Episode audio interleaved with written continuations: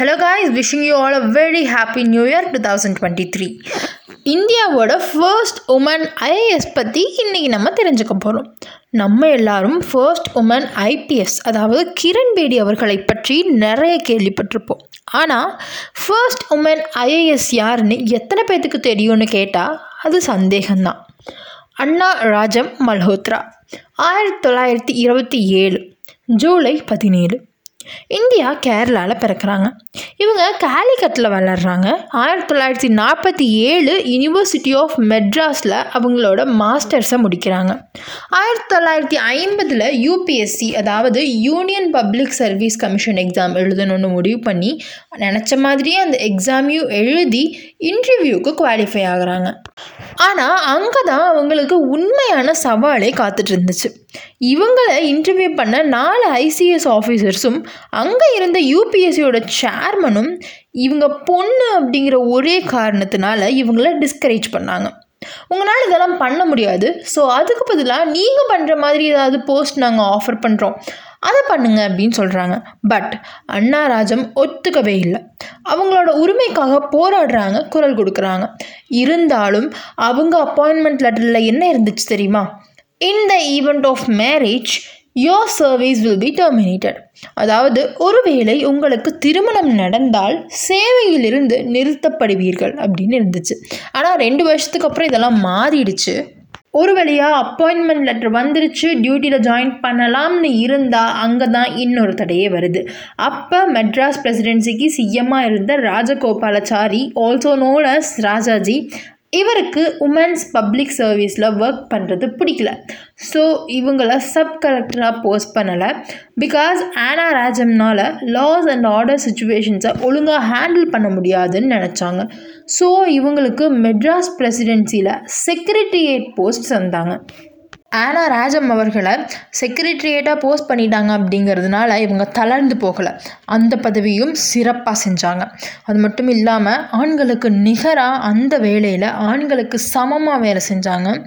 Horse riding rifle and revolver shooting and also magisterial பவர்ஸை எப்படி handle பண்ணுறதுன்ட்டு கற்றுக்கிட்டாங்க இதுதான் இவங்களோட லைஃப்லேயே இவங்களை நிரூபிக்கிறதுக்கான இரண்டாவது வாய்ப்பாக இருந்துச்சு அப்படின்னு சொல்லி ஆனா சொல்கிறாங்க ஈவென்ச்சுவலி ஆனா ராஜம் அவர்கள் ஹொசூர் டிஸ்ட்ரிக்டில் சப் கலெக்டராக பதவி வகிக்கிறாங்க.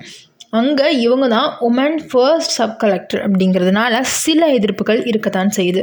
ஆனாலுமே அங்கே இருக்க மக்கள் இவங்கள பார்க்கணுன்ட்டு விரும்புகிறாங்க அப்படி ஆனா ராஜம் மக்களை பார்க்க போனப்போ அங்கே வயதான பெண் ஒருத்தவங்க இவங்கள பார்த்து நீங்கள் எங்களை மாதிரி தான் இருக்கீங்க. உங்களுக்கும் எங்களுக்கும் பெரிய வித்தியாசம் இல்லை அப்படின்னு சொல்லிடுறாங்க.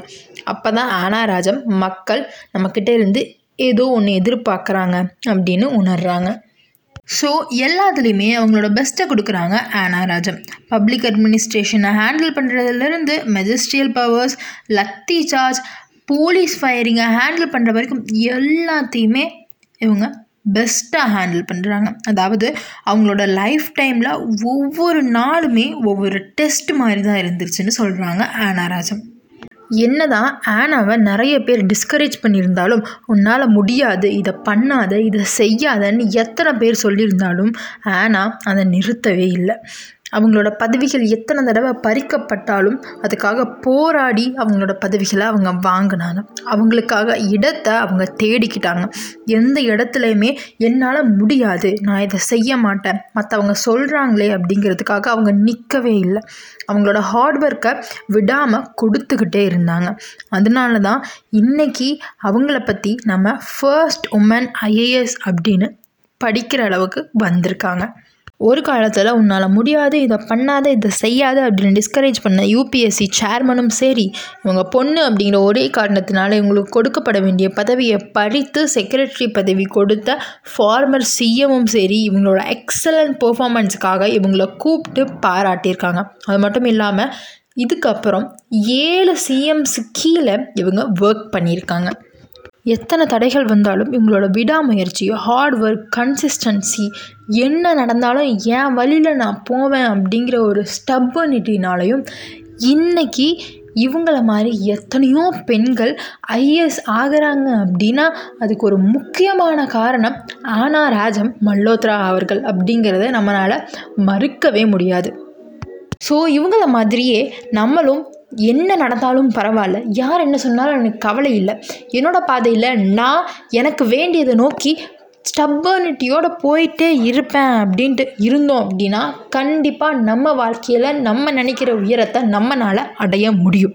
It's never always late to start let this new year bring prosperity and happiness in our life happy new year thank you